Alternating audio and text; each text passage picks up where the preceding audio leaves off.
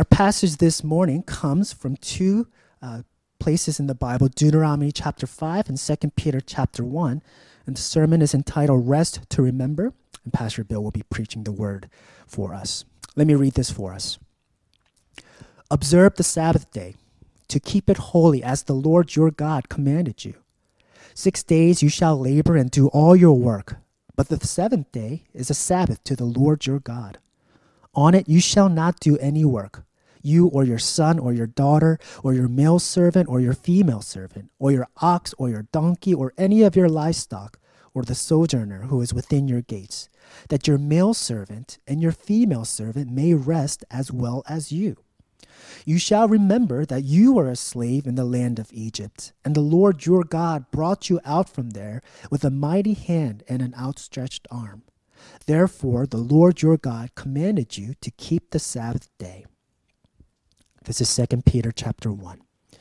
His divine power has granted to us all things that pertain to life and godliness through the knowledge of him who called us to his own glory and excellence, by which he has granted to us his precious and very great promises, so that through them you may become partakers of the divine nature, having escaped from the corruption that is in the world because of sinful desire. For this very reason, make every effort to supplement your faith with virtue, and virtue with knowledge, and knowledge with self control, and self control with steadfastness, and steadfastness with godliness, and godliness with brotherly affection, brotherly affection with love. For if these qualities are yours and are increasing, they keep you from being ineffective or unfruitful in the knowledge of our Lord Jesus Christ. For whoever lacks these qualities is so nearsighted that he is blind, having forgotten that he was cleansed from his former sins. Good morning. My name is Bill Smith. I'm one of the pastors here at Renewal Main Line, and we are continuing our teaching series this morning on rest. We're picking back up on considering the Sabbath command, the fourth commandment that we started looking at last Sunday, the command to rest one day um, after working six. And we're doing that not simply because we had scheduled it for this morning. We did that, but we're also looking at it because, oddly enough, in light of the events of this past week, what we're looking at in the Sabbath command is even more timely and relevant to us and to our nation as we continue processing the events that took place Wednesday at the Capitol building. Let me explain what I mean by that. There is a great myth in the Western world, stubbornly enduring myth. It's a myth for which there is no evidence whatsoever and lots of evidence against, but a myth that is believed with fierce tenacity. Fierce tenacity despite the lack of evidence. It's the myth that people are basically good. It's a stubborn myth that our nature as human beings is fundamentally good, that down below the surface, the vast majority of the human race is really pretty decent. Not only are we basically good, but that humanity as a whole is progressing, that we're becoming better and better over time, more and more moral, more and more civilized. It's a myth that's widely believed. And because it's widely believed, the events of Wednesday come as a real shock and surprise. We flail around for words. We're trying to express what we're feeling. We top each other over and over and over. We still don't feel like we're really able to, able to capture what we really feel. We lack the mental categories to process what's going on.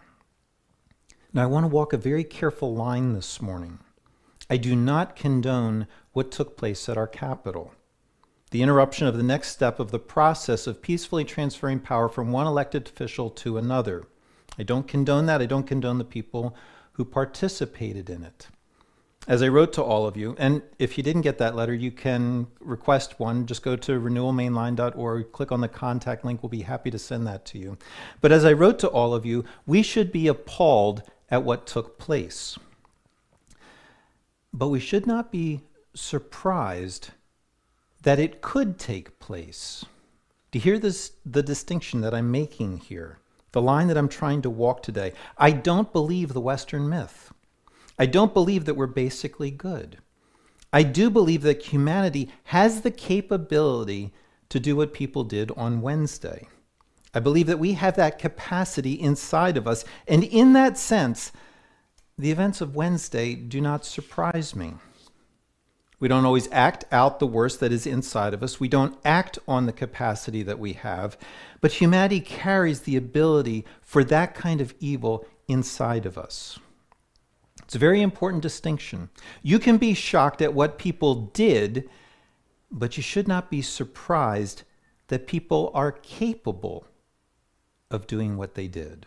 We're not basically good. And yet we think we are. And so people are surprised. Lots of people are surprised. Scroll through your news feed, scroll through your social media, people are surprised. That's the mild version of what people are. People are surprised, but the church should not be. Our theology says what?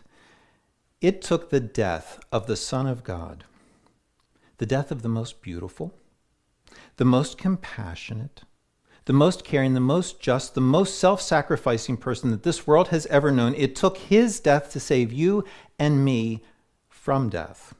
That's what we believe. We believe that evil is so bad that God himself had to go to that extreme in order to free you and me from the power of evil. That there was no other way. That means that you and I are responsible for Christ dying. We're responsible for the death of Christ. In a very real way, you and I killed Christ. That's what we say we believe, it's what we confess. But that confession comes with implications because if you and I are responsible for that atrocity, the atrocity of the cross, then, brothers and sisters, friends, we are capable of far less than that. And we're capable of anything less than that. On Wednesday, people did far less. I am not making light of what they did. I am not condoning it, not trying to brush it off. I'm setting it in a larger context. They did less than kill the Son of God. They were not as bad as they could have been, but they did much, much more than be basically good. I'm not surprised. You should be appalled, but not surprised. Evil's a very real thing. Down below, all of the secondary reasons for why people do what they do is a fundamental bentness that embraces all of those secondary reasons. It makes a home for those secondary reasons, makes a place for those secondary reasons to flourish, to be embraced. That's why we talk about evil in some way every single week. It's very real, and it's not isolated to a handful of individuals. Evil does not belong to just one political party. Evil does not have a skin color that it's more partial to. It does not prefer or prejudice one gender above the other. It doesn't inhabit one socioeconomic bracket more than it does any other. Evil transcends all of those differences. There's a commonality among all of us because evil goes below all those differences. It lives in the heart of every human being. Those who disrupted our political process have evil, as well as you and me. We are all capable of so much worse. And my fear this morning, as I say this, is that some of you are upset right now. Some of you are saying, I am not like that. You have these pictures, these mental images in your mind of people storming the Capitol, and you're thinking, I would never do that. I'm better than that. And in the moment that you feel that way, what are you proving? You're proving how stubborn the Western myth really is. Each one of us believes what? That we're basically pretty decent people. Yeah, sure, we do some things that we're not proud of, but we would never do something like that.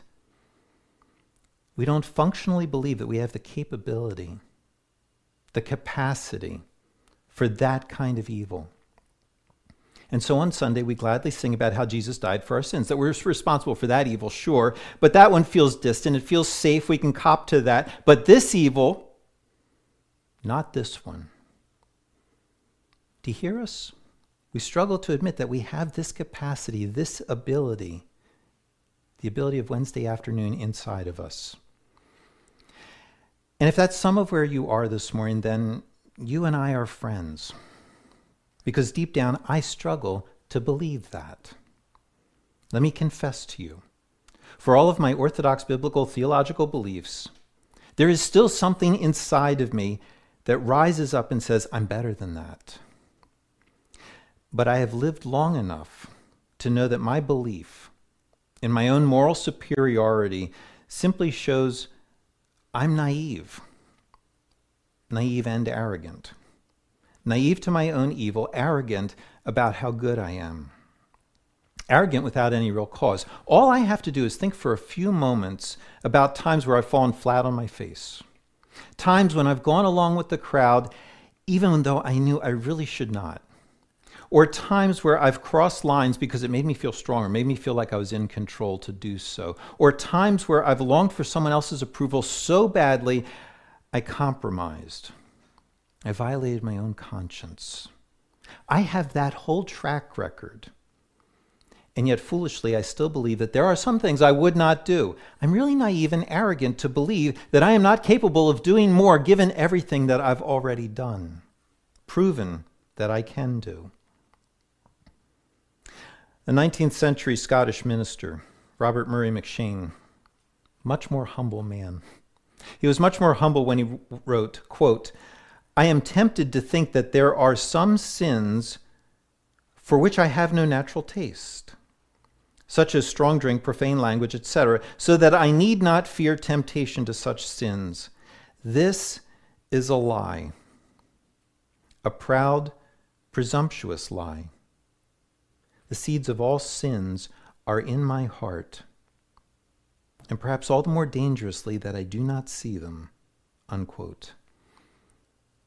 And that's my concern this morning that the seeds are there in me that all they need are the right conditions, the right incentives to sprout, and yet I'm tempted to believe the proud, presumptuous lie that it is just not possible for them to do so. I don't think I'm the only one who struggles like that. So, what do you do if you and I are friends this morning? What do we do if we're struggling to believe the biblical teaching that humanity is depraved? Not that you and I are as bad as we could be, but that we are capable of great evil. What's the antidote? If we've bought into the Western myth of our goodness over and against the evidence of our depravity, the antidote is Sabbath. I know that sounds really odd to say it that way. Specifically, the antidote is a Sabbath activity. It's an activity that is essential for you if you're going to grow in your faith. Without this activity, you will remain spiritually immature. And without this activity, you won't know how to handle the evil that you find in yourself or the evil that you see in people or that you experience from them. Now, what do you need to do? Deuteronomy chapter 5, verse 15. You shall remember, and that's the critical word for today remember. You shall remember that you were a slave in the land of Egypt, and the Lord your God brought you out from there with a mighty hand and an outstretched arm Therefore, the Lord your God commanded you to keep the Sabbath day. Now, if you were with us last week, you might be thinking that sounds a little different from what we studied in Exodus, and it is. In Exodus, the reason that we keep the Sabbath day holy is because of something that took place in creation. God rested, and when he rested, he took one day and set it aside as something special. Here in Deuteronomy, however, the reason is not based in creation. It's based in redemption. In other words, there's a twofold argument for keeping the Sabbath. The one from last week acknowledges God the Creator. The one that we'll talk about today acknowledges God the Redeemer, God the Rescuer, God the Savior. And it's because God has saved and rescued you that you are now to take one day to rest for a very specific purpose. You're not just going to sit around and be idle. You are to rest in order to remember. And we're going to look at this remembering from three different perspectives. First, what is it that we are to remember? Second, why do we spend time remembering? And third, how does remembering help us? What do we remember? Why do we remember? And how does it help us? First, what do we remember? Two things. One, that you were a slave in Egypt, and two, that the Lord your God brought you out from there. We'll take them one at a time. First, you were a slave in Egypt. This command takes us back to the time when the Israelites had lived in Egypt for about 400 years. One of their forefathers, Joseph, had saved Egypt from a terrible famine, and so the Egyptians had welcomed the Israelites to come and live among them. But later on, the Egyptians forgot about Joseph and they forgot what he had done for them, and they became afraid of the Israelites. There were so many of them. And they were afraid that the Israel might make an alliance with Egypt's enemies and overthrow them. And so the Egyptians decide we're going to enslave the Israelites. They used them as forced labor for all their building projects. They beat the Israelites when the Israelites could not meet their impossible demands, and they ripped their children away from them and killed them. For the Israelites, Egypt became a land of oppression, a land of fear, a land of death, a land where no one heard their suffering, or if they did, it was a land where no one cared. And Moses tells the Israelites here in Deuteronomy to remember that time. Remember that that was your reality, that you were a slave in the land of Egypt, that it was crushing, degrading, deadly. Remember what that was like. Which, if you think about, it's a little odd. If you do a timeline here, Deuteronomy is essentially a very long sermon that Moses gives shortly before his death. And that means that he's not talking to people who had personally lived in Egypt. Actually, most of those people had all died off by this time. And so Moses is actually talking to those people's children and their grandchildren. So, why does he say, Remember that you were a slave in Egypt, when a number of them hadn't even been born in Egypt? It's because this story of the Israelites in Egypt becomes the paradigmatic way that you understand who you are and who God is. This is how Scripture works. God often helps you understand the spiritual world, the world that you cannot see, by first pointing to something in the physical world that you can see and showing how that physical world tells you something about the spiritual one. And so, Scripture then will return to this theme of being a slave in Egypt in order to help you understand the nature of your spirituality. That after sin enters the world, you are born with a bentness that keeps you from wanting to be like God. It's not who you were made to be. The story of creation teaches that you are an image of God, that you are like Him, that you were made to like what He likes and to live a life like God lives. That sets the trajectory of understanding your dignity, your worth, your value as a human being. But after sin enters the picture, there's another trajectory, one that moves away from the glory that God intended for you. And so now you're no longer like him in a very fundamental way. You are now a broken image. And scripture teaches that you cannot fix yourself that you've been born into a spiritual slavery from which you cannot free yourself. You've been born into sin. Now, it might be helpful here just to take a brief pause and realize that Scripture will talk about sin in two very different but very important ways. One of those ways will talk about sin as a goal, something that you are oriented to, something that you are pursuing, something that you want, something that you feel like you have to have, and something so that you are moving toward it. But Scripture also talks about sin as something that enslaves you, something that owns you, that forces you to do things, compels you, gives you no other option. It's that sense that people have when they talk about addiction, that sense of being enslaved by work, sex, alcohol, respect, approval, shopping, studies, food, social media, whatever. That feeling of not being able to stop thinking about something, of feeling like you don't have any choice, like you can't say no, like there's no way to be free from it. And I hope you've had that experience the experience of realizing that you have entered into this world with something else owning your heart, owning you so much that you can't change you, not even when you want to. I know a guy he was a pretty decent person all through elementary school, all through junior high, got good grades, did what his parents told him to do, was pretty decent to other people. And so even though he went to church, really didn't feel much connection with God because he didn't really feel much need of God. He's a really good guy, said and did all of the right things, and yet had a heart that was far from the Lord. until the Lord did something for him. The Lord dropped someone into his world that this person thought was just obnoxious, another person about his age, and my friend struggled. Found that he just could not make himself like this guy. Worse, he couldn't even be decent to him, could hardly tolerate being around him, couldn't be nice, and he discovered this over a period of time, and he saw that about himself and he didn't like it. Thought he was better than that. And it was this experience that started to turn his heart to the Lord. That experience of coming up against something, even something that is this small at this trivial level, but something inside of him that he found he couldn't control, that he didn't have ownership over. Something that he didn't like, but that he couldn't stop. Something that he started to realize he needed to be rescued from. And that opened up an understanding for him of what sin really is, of what the nature of sin is, and of how much he really needed someone to save him from that. It's that kind of experience that takes the theory about the sin nature and makes it come alive, makes it real. So real that you start to move toward God and ask Him for help because you realize you don't own the key to your own heart.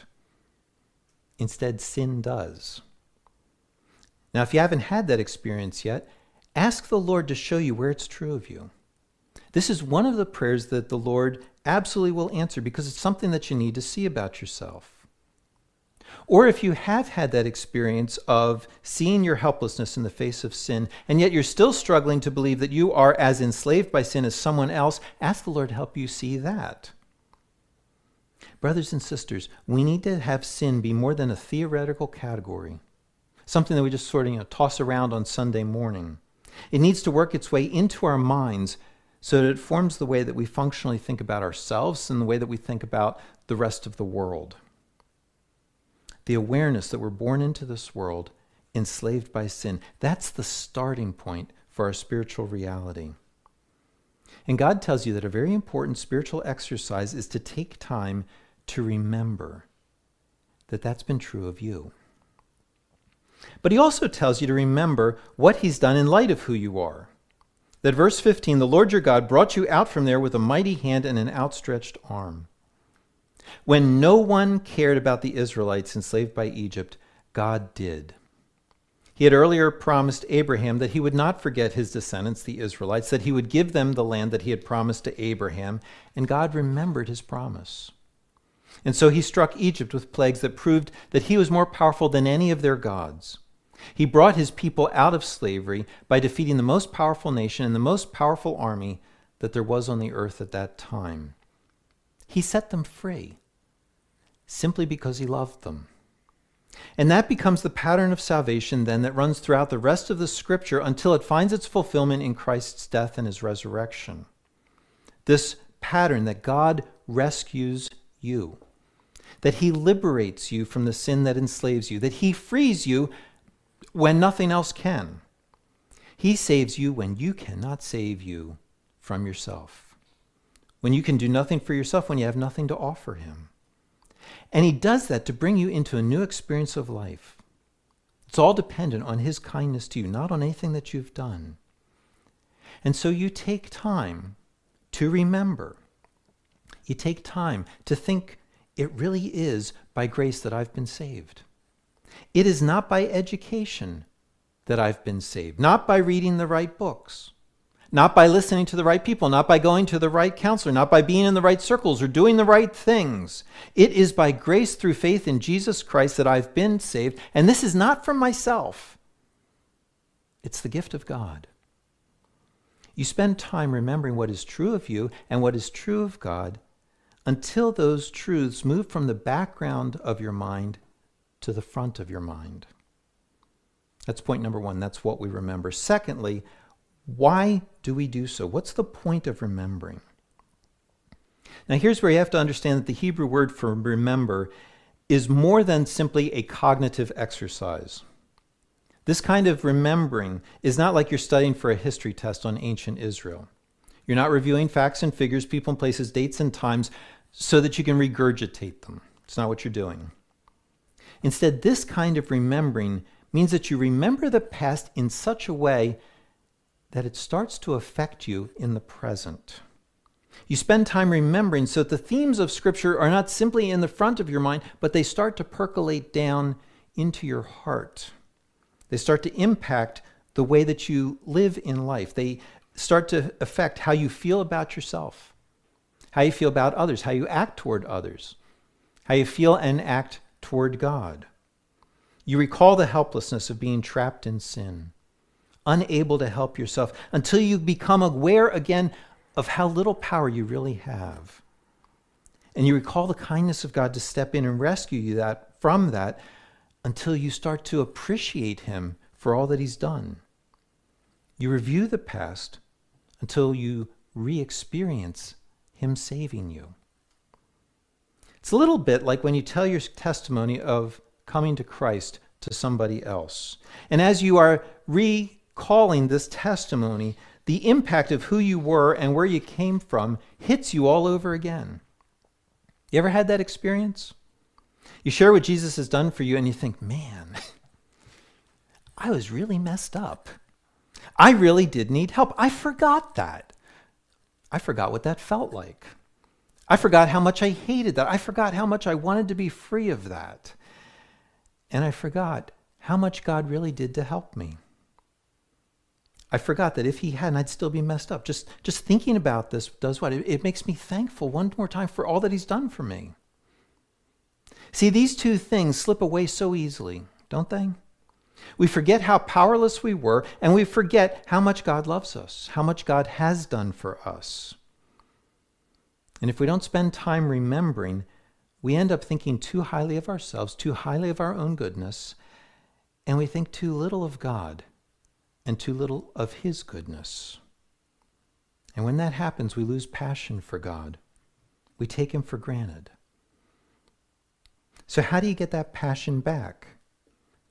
You set aside time on a weekly basis. You Sabbath to think about these things, to recall, to remember that you have never been a match for the evil inside of you, and to remember that God's fundamental attitude toward you, in light of your inability, is to care for you, to care about how helpless you are, to do something about it, to rescue you from yourself when you could do nothing for yourself. This kind of remembering is really important. It's actually far too weak a way to say that. This kind of remembering is essential because it's the engine of spiritual growth. This is the primary way that we grow in our faith. That's what the passage in 2 Peter chapter 1 says that Pastor Luke read to us earlier. Now I'm going to go through it very quickly, so I want to urge you to take time to look at it later today when you get a chance. This is a passage that talks about the Christian life and it talks about how to grow as a Christian. Very important passage for your own spiritual journey. Now, if you have a copy of the scripture in front of you, you can see there verses 3 and 4. Those verses are about God bringing you into a new life of godliness, a life that lets you be like Him again. It's the restoration of you made in His image. And because He's done that, verses 3 to 4, Peter urges you in verses 5 to 8 to grow, to, to become more and more like him.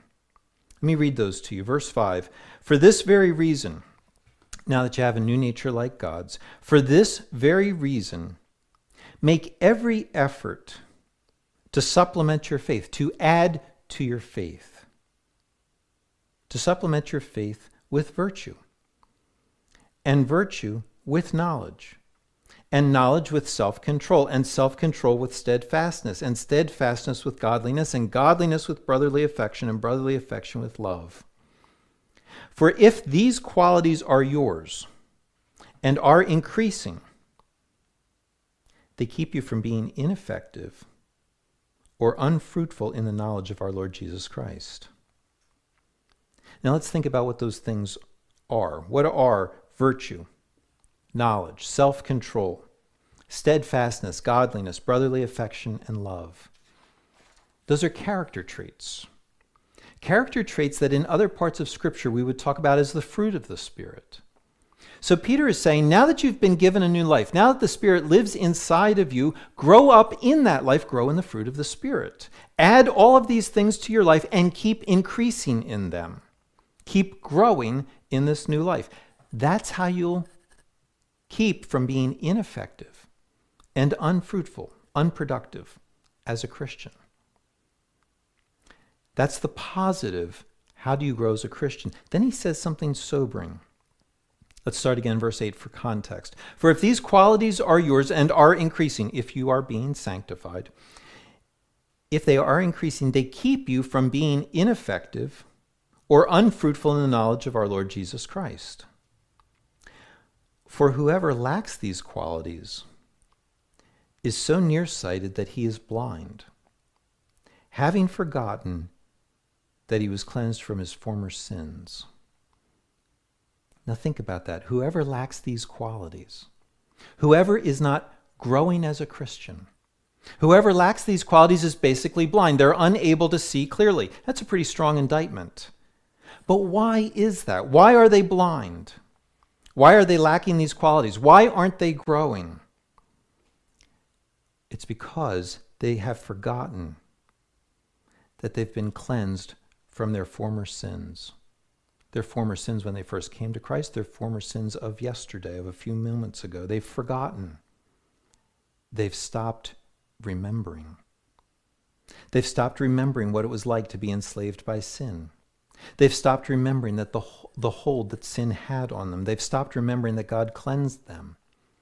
And once they've forgotten, once they think it's no longer important to remember how the gospel has touched them personally, they've stopped growing. They've become ineffective in this new life. They've become unfruitful, unproductive. That's why God gave you the Sabbath. It's not a cruel taskmaster like the Egyptians, not someone who demands that you slave away 24 7. Instead, he gives you a day off to rest from work, but it's not a day to sit around being idle. It's a day to rest with purpose. It's so that you can remember, so that you can grow in your faith. That's what we remember. It's why we remember it. But now, point three how will remembering help? And I could imagine someone saying, okay, I see what and why, but given what's going on all around us in our nation, doesn't this seem like way too little given what we're up against? It doesn't seem very productive, it doesn't seem very world changing. That's when you have to go back and take a closer look at 2 Peter. I know we went through it really fast. So let's think about those character traits again virtue, knowledge, self control, steadfastness, godliness, brotherly affection, and love. Think about them and you discover what? They're all relational traits. They have a relational component. You are the one who's changed, but the way that you cha- are changed now impacts the people around you. Take virtue, for instance. It's all about you having high moral standards with respect to how you treat other people. So, as your virtue grows, as your morality increases, you treat people more like God treats them. Don't you think that's going to have a significant impact on the people around you? A significant impact as you grow in virtue. Or take knowledge. Here it's a sense of having understanding, of not blundering around the world, uh, in the world, thinking and believing things that aren't true and then spreading those untruths to other people. Instead, you see the world more like God sees it. You live more closely in line with the way that the world is. Don't you think that will be better for the people around you if you're interacting with them on the basis of knowledge, truth, instead of on the basis of ignorance? Ignorance just keeps the world cloudy for everybody. Keep working your way through the list. What will happen is you're more self controlled toward other people. That might not change the world, but it will change the world of the people around you. Their world will be a whole lot better if you're more self controlled. Or as you're more steadfast, more reliable, more steady, you'll bring stability to the people around you. That's something that we all long for. Or as you're more godly, the people around you will experience less hurt. The more brotherly affection that you have towards others, the more secure they'll feel around you. The more that they'll know that you like them, and that'll allow them to relax, to not have their guard up around you. The more you grow in love, loving others the way that God has loved you, the more you will change the world. See, this kind of remembering, Sabbath remembering, is extremely practical. It really does change the world because in changing you, it changes how you impact the world around you. And if you're still not convinced, let me urge you go ask the people that you live with. Ask them if they would prefer that you grow in virtue in the way that you treat them.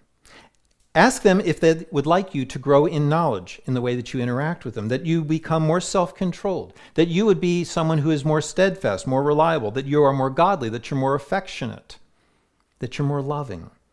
Ask them if they'd rather have you treat them more like God does. Ask them if they think that that would really make a significant difference in their world. Or ask them if they don't think that's really all that big a deal think about that for a moment, you realize you don't have to ask them. You already know the answer. I know my family would prefer that I do much more remembering than I do forgetting. Let's think about a couple other things that this kind of remembering produces. First, it produces humility in you. It reminds you of your need.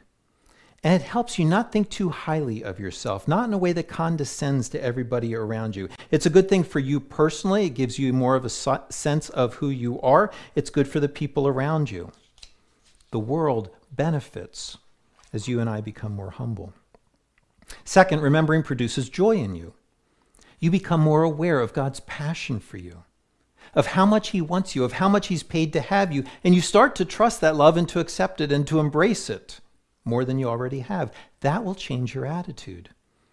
You start to realize you've been given a gift that is so great that if everything else that you have in the world was taken away from you, which is something that can happen in this world, but if everything else is taken away, this can't be. You are rich beyond imagining right now, and you have a guaranteed future. Re experience that, and it will change how you feel inside. It will change the way your face looks. It will change the way you approach other people, the way that you engage them. Third, remembering produces equity in you, a sense of fairness, of impartiality. It helps you realize that if your need is so great, then other people's need has to be that great as well. And you start to see other people as fellow strugglers, not as enemies. People who, like you, if God does not rescue, cannot rescue themselves. And fourth, that realization produces charity in you. You start to have compassion for other people, even when they're very different from you. Not a compassion that winks at what they do, it says, oh, it's not that big a deal, but a compassion that recognizes how deeply enslaved they are. And you start to wish that they could be helped like you've been helped that God would free them from what controls them, like He's freed you from what controls you. And fifth, remembering produces hope. Hope in two directions. First, hope for yourself. That if God has done this much already to bring you to Himself, regardless of how desperate you were, you know He's absolutely going to finish what He started. He's not going to bail out on you now. You will grow to be increasingly like Him to enjoy Him, to be with Him forever. Produces hope for yourself, it produces hope for other people. Because when you get on board with how good you're not, you start to think, man, if God can rescue me with how messed up I am, there's hope for everybody. Surely he can rescue anyone. No one is too great a challenge for him. I have no reason to be hopeless today. Do you start to see? Remembering is not a weak activity, it's life changing. Remember, and it will free you from fear as you look around this world. Remember, and it will free you from responding, reacting to everyone else's reactions. Remember, and it will turn you into an agent of change. It will set you loose. An agent who increasingly reflects God and his desires to the people around you. Take the time to remember today, to remember what was true of you, and to remember who you are now because of what God has done. Remember until the gospel comes alive for you, maybe in ways that it hasn't lately. Remember so that you then move toward others with joy and hope. Let me pray for us. Lord Jesus, you're the one who moved toward us first. You moved toward us because you saw us in our condition. You saw what we needed, and you had compassion on us. Lord, you did not give us a test first to see if we were worthy or if we believed the right stuff or if we were the good kind of people. You came to us. Lord, I pray for my brothers and sisters. I pray for those who do not yet know you, that we would be willing to set aside time today to reflect on who we are, to reflect on who you are as you engage who we are. Lord, that you would set our hearts free that we would be those images of God, those reflections of Christ as we walk on this earth for the rest of the day as we go to work and school tomorrow. And I pray this in Jesus' name. Amen.